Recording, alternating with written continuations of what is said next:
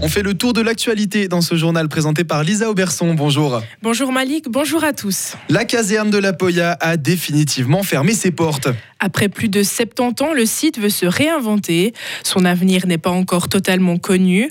Ces dernières années, plusieurs projets ont été proposés comme une piscine olympique, des installations sportives ou encore un établissement de détention. L'État de Fribourg lui projette de construire un quartier durable.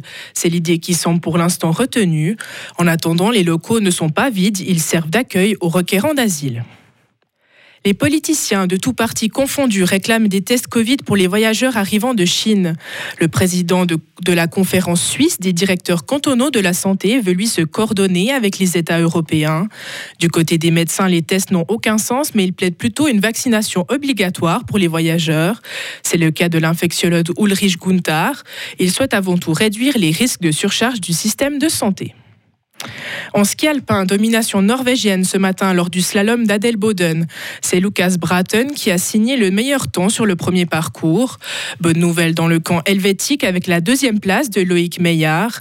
Le résumé de Valentin Danzy, notre envoyé spécial à Adelboden.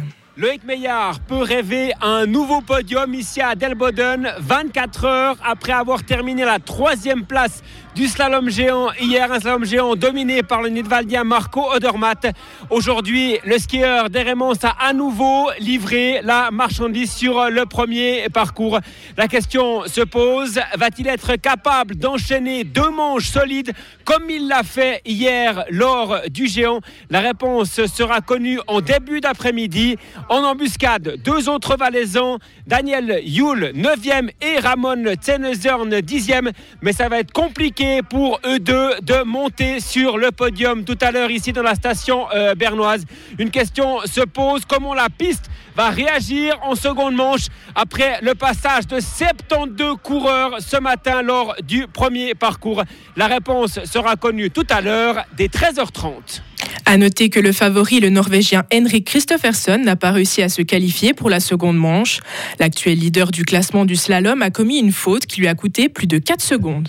En hockey sur glace, Fribourg-Gotteron s'est fait surprendre à Lausanne. Les Dragons se sont inclinés 5 à 3 à la Vaudoise Arena. Mauro Dufner, Marcos Sorensen et Jacob Delarose ont inscrit les buts fribourgeois.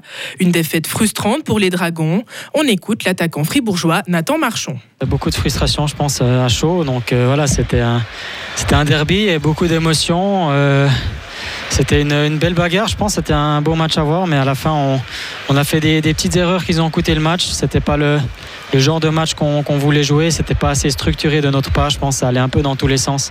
Ça nous ressemble pas, donc euh, je pense que ce soir, c'est ça qui nous coûte la victoire. Prochain match pour les Fribourgeois, mardi à domicile contre Ajoie.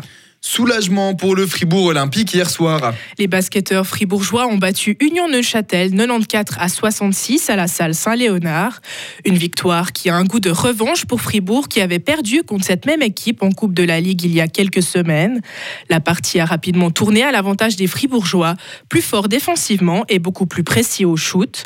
Tous les joueurs d'Olympique ont répondu présent et c'est une satisfaction pour Arnaud Couture, l'ailier fribourgeois. Ouais, là on a, on, a, on a retrouvé beaucoup de joueurs qui sont qui sont en rythme, euh, qui, euh, qui prennent des responsabilités, qui, euh, qui arrivent à, aller, à, mettre les points qu'il faut, à faire les stops qu'il faut pour, pour, permettre aux autres d'exécuter de, offensivement. Donc quand, quand, cette, quand cet effectif, quand cette collectivité est de retour, c'est sûr qu'on est une équipe qui est très dure à jouer.